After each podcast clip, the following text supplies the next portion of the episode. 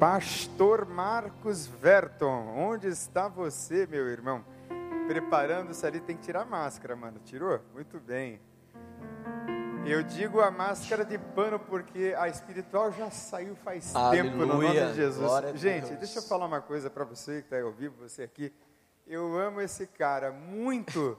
Ele é muito crente, é um servo do Deus Altíssimo e um amigo cuja amizade foi aprofundando, né, Marcos? Durante esses anos que a gente tá junto. E é uma honra ter você aqui, tá, mano? Você que é um presente na minha vida, amigo. Deus abençoe, Marcos. Amém. Gente, Deus abençoe. Boa noite, irmãos. Boa noite, irmãs. Cumprimentar vocês que estão presentes aqui, aqueles também que nos acompanham pela internet, de tantas regiões do Brasil e do mundo. É sempre muito bom nós nos reunirmos aqui na presença de Deus. E eu não sei você, mas que atmosfera de adoração poderosa. Porque quando nós estamos juntos em Jesus, o Senhor opera, derrama a sua majestade, a sua glória sobre as nossas vidas. Amém? Eu tenho um desejo muito forte no meu coração hoje. É que essa palavra que eu quero compartilhar, vindo do coração de Deus, seja decisiva para a sua vida. Seja capaz de gerar uma mudança profunda no seu coração, na maneira de você enxergar a si mesmo e enxergar o mundo. Eu quero compartilhar essa noite sobre os venenos da alma da gente. Eu não sei se você já pensou sobre isso, mas não existem venenos apenas que atingem o corpo da gente, o organismo da gente. Talvez você pense, pastor, mas quais são esses venenos que atingem o corpo da gente? Eu poderia citar aqui o tabaco, poderia citar aqui as drogas lícitas e ilícitas, poderia citar tantas coisas. Aliás, há quem diga, ouvi de um professor, de um biólogo, na verdade, e ele disse assim: Olha, precisa tomar cuidado com os três pós branco. E eu disse: Quais são esses pós? É o sal, é a cocaína e é a farinha. Olha isso. São venenos que adoecem o corpo da gente, mas tem também aqueles que envenenam a alma da gente. Talvez essa mensagem tenha a ver com o quarto passo do Celebrando a Recuperação. Nós vamos ministrar aqui aquilo que o pastor Daniel disse, uma clareza sobre essa peregrinação que todos nós estamos aqui na terra.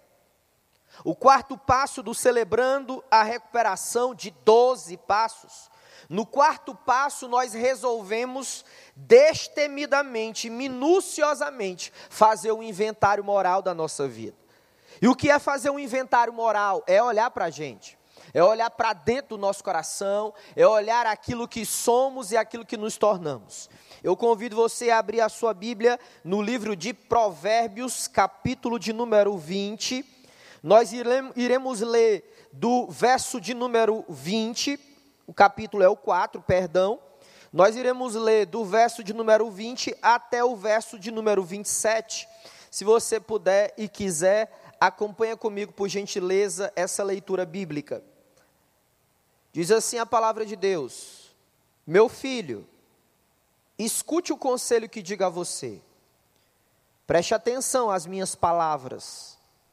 Nunca as perca de vista, guarde-as no fundo do coração, pois são vida para os que a encontram e saúde para todo o seu ser. Acima de tudo, guarde o seu coração, pois dele dependem toda a sua vida. Afaste da sua boca as palavras perversas, fique longe dos seus lábios a maldade. Olhe sempre para a frente, mantenha o olhar fixo no que está diante de você. Verso 26. Veja bem por onde anda, e os seus passos serão seguros. Não se desvie nem para a direita, nem para a esquerda. Afaste os seus pés da maldade. Eu estou meditando nesse período em três livros da Bíblia. Eu estou fazendo algumas meditações no livro de Jó, nos Salmos e também no livro de Provérbios. O livro de Provérbios, ele é um livro inspirado pelo Espírito Santo, que ele vai trazer para nós instruções práticas de como é que nós podemos viver no centro da vontade de Deus a partir do princípio da sabedoria. Em uma ocasião eu ouvi uma pergunta muito legal, e a pergunta era assim: Pastor, qual que é a diferença do conhecimento para a sabedoria? E eu disse: Olha, o conhecimento nós podemos adquirir na universidade, na escola, conhecimento cultural, mas a sabedoria, 1 Coríntios capítulo número 12, é um dom que só Deus pode liberar sobre as nossas vidas. Então, o livro de Provérbios, sobretudo os primeiros capítulos desse livro, a ênfase, a tônica é muito forte sobre sabedoria. Sabedoria para nós, primeiro, identificarmos aqui no capítulo 4, no verso do número 20 ao 27, identificarmos quais são os venenos que estão na alma da gente. Precisamos de sabedoria para manejar, para ter um antídoto ou aplicar o antídoto nesses venenos que alcançaram a nossa alma. E eu quero citar alguns deles aqui. O primeiro deles eu me identifico bastante. Novembro de 2012, eu estava altamente envenenado pelo esgotamento. Naquela ocasião, nós tínhamos tido nosso primeiro filho, Natan. Natan estava com mais ou menos quatro, quatro, cinco meses. E um dia eu chego em casa, já finalzinho de novembro, já pensando nas festas do final do ano. E eu coloco a chave na porta da minha casa, eu abro a porta, entro, vejo que a minha esposa está amamentando meu filho no quarto.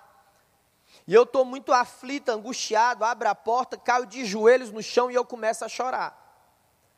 E ela pergunta para mim: o que, que aconteceu? E eu respondo: eu não sei. Mas, tempos depois, eu descobri que eu tinha sido envenenado pelo esgotamento, pela fadiga, pelo cansaço, e cansaço não apenas físico, mas cansaço da alma. O autor de Provérbios, ele diz: Olha, acima de todas as coisas que você deve guardar, guarde a beleza do seu jardim, guarde a sua casa, guarde a sua família, mas acima de todas essas coisas você precisa guardar o seu coração. Outro veneno na nossa alma é a amargura. Eu já encontrei centenas de pessoas envenenadas pela amargura, e a amargura consegue fazer pelo menos duas coisas no seu coração: consegue roubar a energia e consegue fazer a manutenção de relacionamentos que foram rompidos. Sabe, uma família que não vai experimentar de toda a bondade, todo o favor de Deus, é aquela família presa pela amargura. Sabe, uma pessoa que não vai experimentar a bondade de Deus, o favor de Deus, é aquela pessoa enclausurada pela amargura, coração envenenado. E o pior disso é que o autor de Hebreus diz: olha, não é só isso não. Porque a amargura, ela gera raiz no coração da gente e ela começa a contaminar outros. Contamina uma empresa, contamina uma família, contamina uma igreja, contamina uma cidade. Veneno na alma. Mas tem outros. Tem a raiva. Eu nunca imaginei que pudesse viver um tempo de tanta raiva, de tanto ódio, de tanto conflito como o que nós estamos vivendo. Passar com um carrinho no supermercado, encostar um braço em alguém, pode ser um motivo para um homicídio. Pode ser.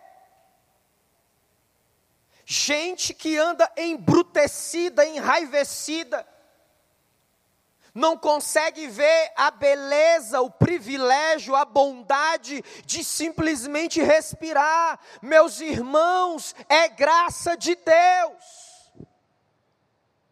Mas o coração está envenenado. É aquele pai que ao longo do dia a raiva envenenou o coração de tal maneira que o filho faz uma pergunta e ele já responde, como se fosse uma metralhadora, esmagando a autoestima da criança, maltratando emocionalmente a própria esposa dentro de casa. Coração envenenado. Mas tem o veneno da inveja no coração da gente também.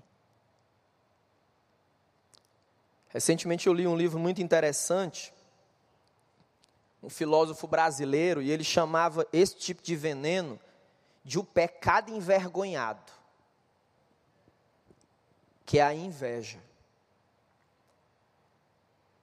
É um tipo de veneno que trava o meu coração, que estanca as fontes do meu coração, e eu começo com quanto não admito querer a vida do outro ou querer me tornar aquilo que o outro é, mesmo resistindo em admitir esse desejo.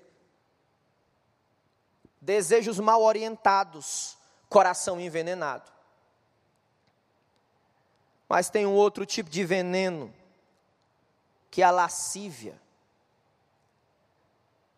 Parece um termo não tão utilizado na contemporaneidade Estou aqui com o pastor Joel, é o nosso doutor na língua portuguesa do Conselho Pastoral da Igreja. Lascívia, para o doutor William Barclay, ele diz assim: olha, a lascívia é um desejo ardente de ansiedade pelo prazer carnal, sensualidade exagerada, libertinagem, desespero em seduzir todos o tempo todo. Será que você já viu isso? Mas tem outro veneno na alma da gente que é a culpa. Assumimos responsabilidades que não são nossas e carregamos penas, acusações impostas por aquele que é o acusador, e a Bíblia chama ele de Satanás, inimigo de Deus. Mas tem um outro veneno na alma da gente que são que é o ciúme. É aquela ideia, é aquela fantasia de que o outro é seu, de que o outro é sua posse, isso é seu. E talvez a pior delas, ou uma das mais perigosas, se é que podemos dizer assim, a detração. O que é a detração? A detração é a chamada vulgarmente de fofoca. É aquela pessoa que está tão envenenada por isso, o coração está todo comprometido, que ela fica desesperada para ouvir alguma coisa sobre qualquer assunto, para ela ter um comportamento só: sair correndo o mais rápido que puder para falar às pessoas ou para entrar nas mídias sociais para dizer às pessoas sobre a vida alheia. Coração envenenado. Mas o autor de Provérbios diz: olha, protege o teu coração guarda o teu coração. Sabe por que para nós é tão difícil observar a qualidade do coração da gente, a qualidade espiritual? É porque nós investimos muito tempo naquilo que é público e não naquilo que é privado. O que é público são os meus dons, os meus talentos, as habilidades, os títulos, a estética mas o que é privado é o meu caráter, é a minha integridade, é aquilo que eu sou, é aquilo que eu estou me tornando e é aquilo que eu quero me tornar. Veneno na alma da gente. Nós não podemos viver de qualquer maneira. Nós não podemos negar o que está acontecendo dentro da gente, no privado, no mais íntimo. Porque o que arrebenta a nossa vida não é o que é visto apenas, mas é o que está dentro do coração da gente, onde há espaço para sermos envenenados, e isso é obra de Satanás. Investimos tanto tempo e dinheiro, energia, só naquilo que se vê. Não há nada de errado você querer colocar cabelos como eu tenho esse sonho, pastor Joel, Marcos, meu vizinho. Não é errado isso não. Não é errado tem umas irmãs aqui da igreja fazendo transição capilar, isso não é errado também não. Mas o mesmo a mesma dedicação que eu tenho que ter investindo tempo, energia e dinheiro no que é público, no que é visto, eu preciso investir o mesmo no meu coração, porque o meu coração dele procede as fontes da vida. Eu lembro de um escritor inglês, Oscar Wilde. Num dos seus textos ele escreve, ele diz assim: "Eu passei a não ter mais prazer pela vida dos outros. Eu gozava de prazer aonde eu quisesse, depois eu segui em frente passei a não mais conduzir a minha vida, a minha alma. Eu deixei que o prazer me dominasse e terminei em uma horrível infelicidade. Sabe quando é que a gente percebe que o coração está envenenado? Não é no público, mas é no privado, é no íntimo da nossa vida. Não dá para viver de maneira saudável debaixo da tirania da pressa, da tirania da urgência, onde parece que somos jogados para um lado e para o outro sem sequer ter tempo de olhar a saúde do nosso coração. E o coração para os judeus, na linguagem dos salmos, na linguagem de provérbios, esse mesmo coração, em Mateus 15, 11, que Jesus diz assim: olha, o que contamina vocês não é o que entra pela boca, mas é o que sai da boca. Jesus está falando do coração. Quando Jesus chama Pedro e diz assim para Pedro: Pedro, tu me amas? Aí Pedro diz: Eu te amo, Senhor. Aí Jesus pergunta de novo: Pedro, tu me amas? Aí Pedro responde: Eu te amo, Senhor. Aí pela terceira vez, Jesus, Pedro, tu me amas? Aí Pedro diz, eu te amo, Senhor. Aí depois, Jesus diz assim para ele: então apacenta as minhas ovelhas. Poderia ser o contrário. Às vezes a gente se engana. Às vezes nós acreditamos que Deus está interessado somente nas nossas habilidades, naquilo que eu posso fazer para Ele, mas não. Deus está interessado primeiro na qualidade do meu coração, naquilo que ninguém vê, é isso que Deus quer em primeiro lugar. Veneno na alma da gente, mas quais são os sintomas? Será que nós podemos identificar sintomas que o nosso coração está envenenado hoje à noite? Será que você que nos acompanha da internet tem condições de identificar os sintomas, sinais que podem demonstrar isso a você, eu quero elencar alguns deles aqui. O primeiro deles, sintoma, é uma vida sem limites. Nós podemos muitas coisas, muitas coisas, muitas coisas, mas nós não podemos fazer tudo que queremos. É por isso que na família nós temos limites de autoridade na família, que se são colocados na família. É por isso que na escola nós temos limites, no trânsito nós temos limites, o corpo tem limite, porque nós não podemos viver sem limites.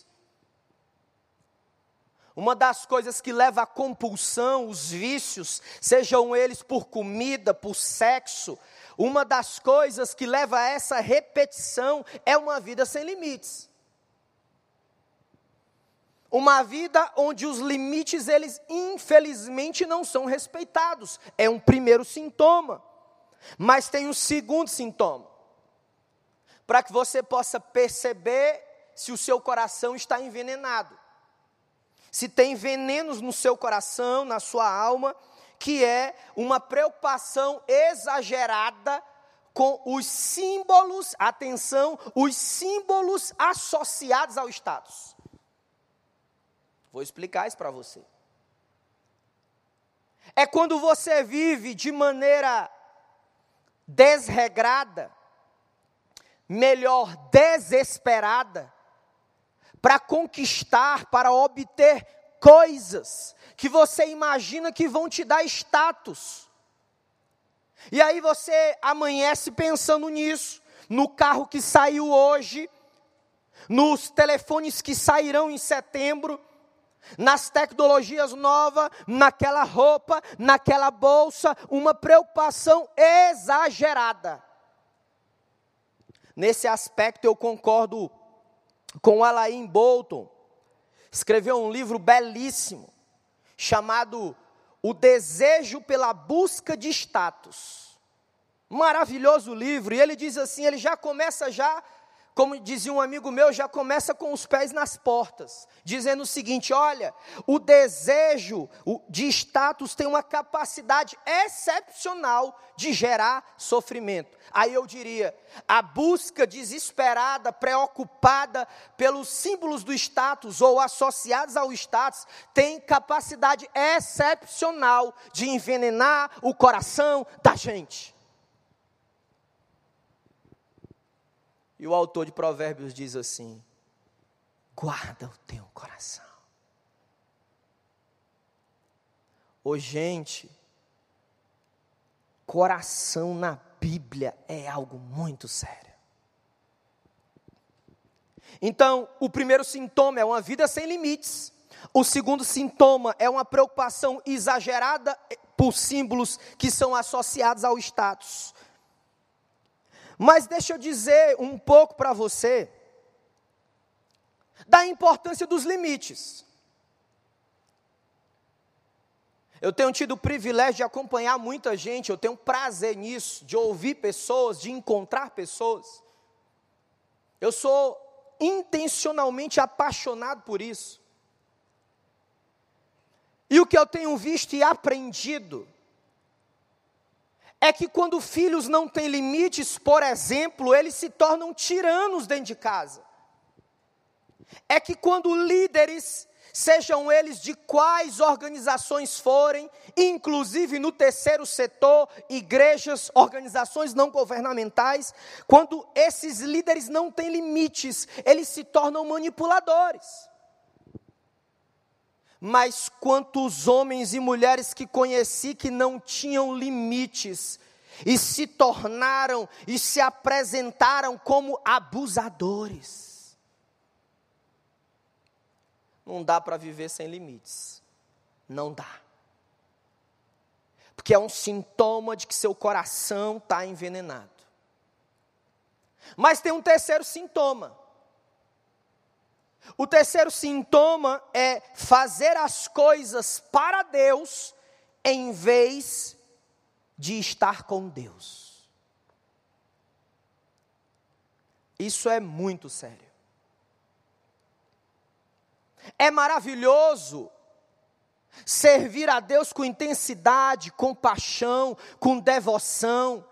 É maravilhoso. Só que eu não posso nem devo inverter as coisas.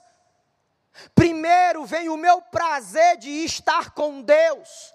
Primeiro vem o meu prazer de se deleitar na presença de Deus. Primeiro vem o meu prazer de adorar a Deus. Primeiro vem o meu prazer de render adoração a Deus. E como consequência disso, o meu serviço a Deus. Eu já vi muitas desgraças de pessoas que fizeram essa troca, fizeram essa mudança, e elas se arrebentaram na jornada. Eu lembro de um pastor que influenciou muito a minha vida.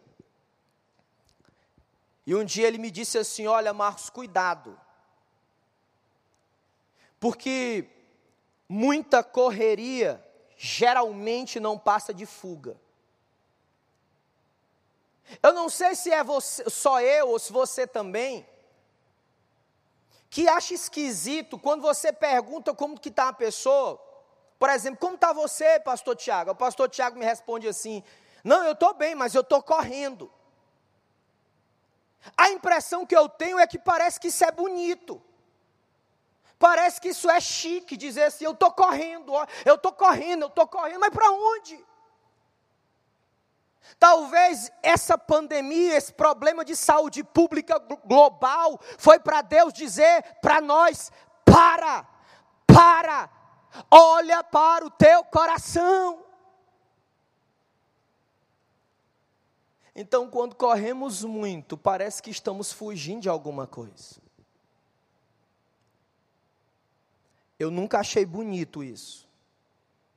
Pelo contrário, me preocupa.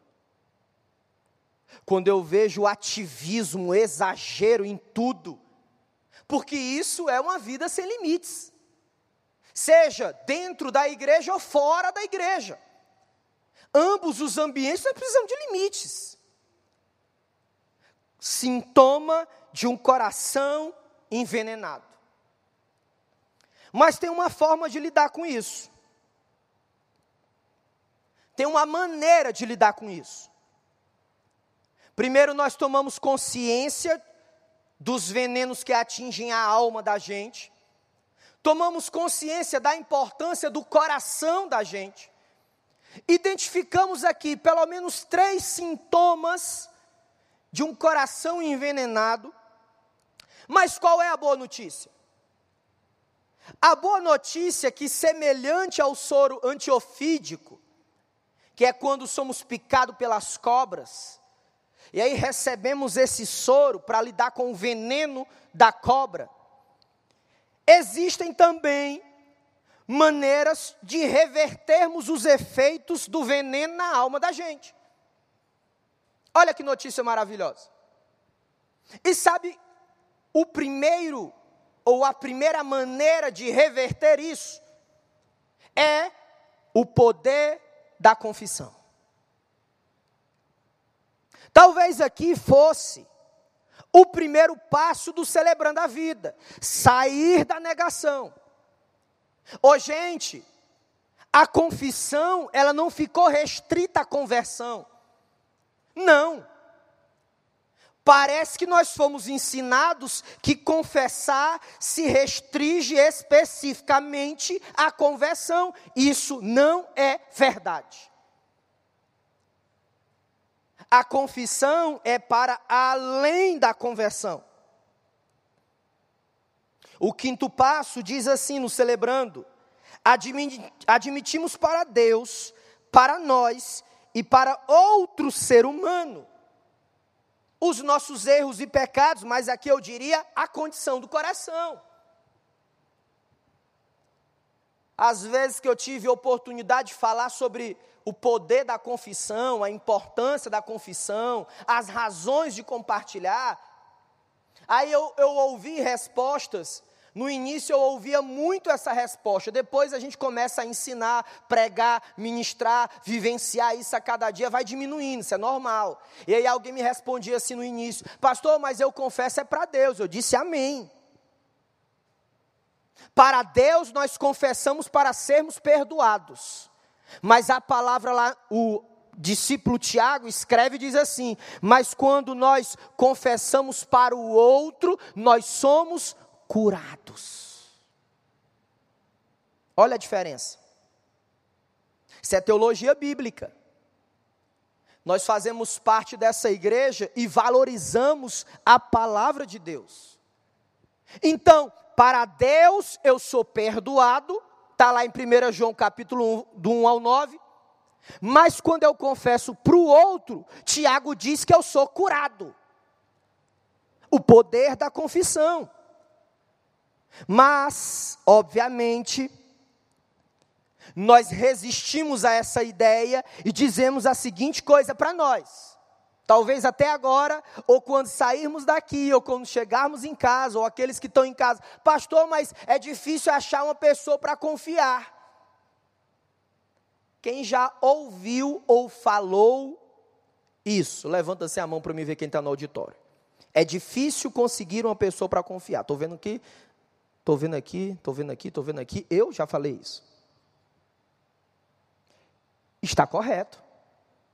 Porém, difícil encontrar alguém para compartilhar não significa dizer que não exista ninguém ou não existe ninguém para compartilhar. Mas eu vou dizer que o que essa resposta significa. Essa resposta significa medo, resistência de você liberar aquilo que está no seu coração. Você resiste. Eu vou abrir o coração com vocês hoje. Os que estão no auditório não pode falar para ninguém, você que está na internet não pode falar para ninguém.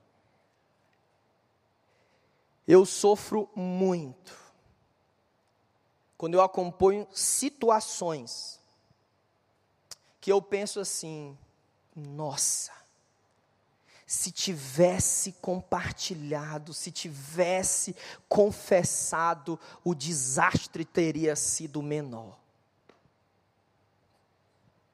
Eu já vivi tantas dores assim, gente. De chegar em casa, colocar a mão na cabeça e dizer: Deus, se tivesse falado, talvez a tragédia, o caos não tivesse estabelecido na vida dessa pessoa, dessa família. Nós precisamos resolver hoje envergonhar Satanás e jogar o nosso coração para debaixo da luz, e a palavra diz que Jesus é a luz do mundo. Precisamos vencer o medo, a vergonha, o pavor e dizer: Deus, o meu coração está envenenado, tem misericórdia de mim. Mas tem uma outra maneira de lidar com o veneno na alma da gente, que é nutrir o nosso coração com a graça de Deus. Eu não devo nutrir o meu coração apenas com notícias catastróficas. Eu não devo me submeter a essa, info, essa intoxicação de informação, mas eu devo nutrir o meu coração com a graça de Deus, a graça que foi revelada em Cristo Jesus. Tem um terceiro meio de lidar com os efeitos do veneno na alma da gente.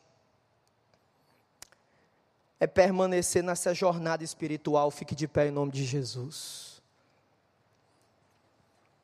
É permanecer na jornada. Pastor Daniel usou a expressão peregrinação. Não se desespere, dê passos firmes e como a gente fala aqui nas quintas-feiras, nos grupos de passos, dê passos vencendo um dia, apenas um dia de cada vez. Diga, Deus, é só por hoje que eu venço a detração. Deus é só por hoje que eu venço a raiva. Deus é só por hoje que eu venço a lascívia. Deus é só por hoje que eu venço, ó Deus, a inveja. Um passo de cada vez. E eu quero convidar você a adorar o Senhor nessa hora.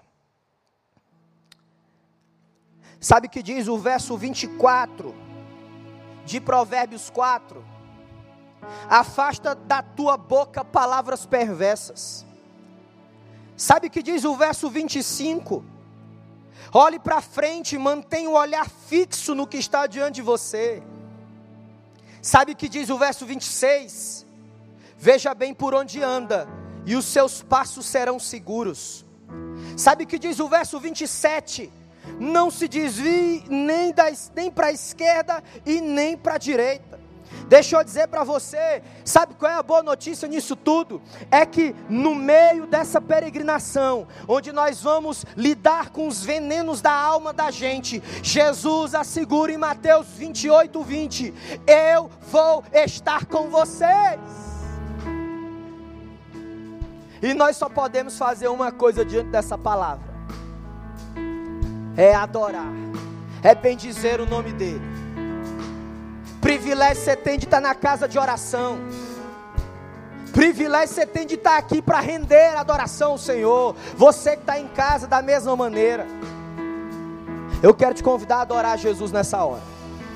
Você fazer dessa, oração, dessa canção a sua oração porque tem uma graça que ninguém consegue descrever, tem uma graça que ninguém consegue medir a sua altura, a sua largura e a sua profundidade. Jesus está entre nós. Guarda o teu coração, porque dele procede as fontes da vida. Adore ao Senhor com a gente nessa noite.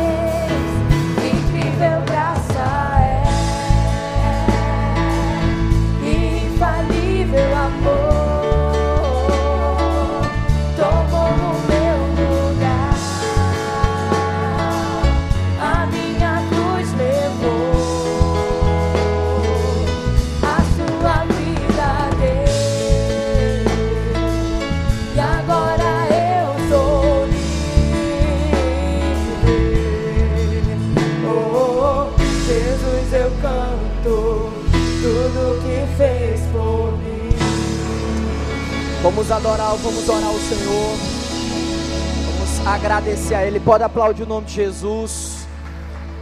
Tem muita coisa pela frente e eu quero convocar você a seguir. Na sequência, vamos ter os grupos de passos aí. E eu quero fazer essa oração junto com você. Para que o Senhor limpe o nosso coração para que tire de nós esses venenos que acabam alcançando a alma da gente, o coração da gente. Você que está na internet, escreve assim: ó, guarda o teu coração, guarda o teu coração. Se você puder, ore comigo, Deus, em nome de Jesus. Te agradecemos, porque a tua palavra é suficiente para transformar a nossa vida. A tua palavra, Senhor, é poderosa para neutralizar o efeito dos venenos na nossa alma, nos dá sabedoria para tomarmos as melhores decisões, no sentido de manter a nossa saúde física, emocional, espiritual e levarmos o teu reino adiante até que o Senhor venha. Quero orar pelos enfermos da tua igreja, todos aqueles que estão sofrendo.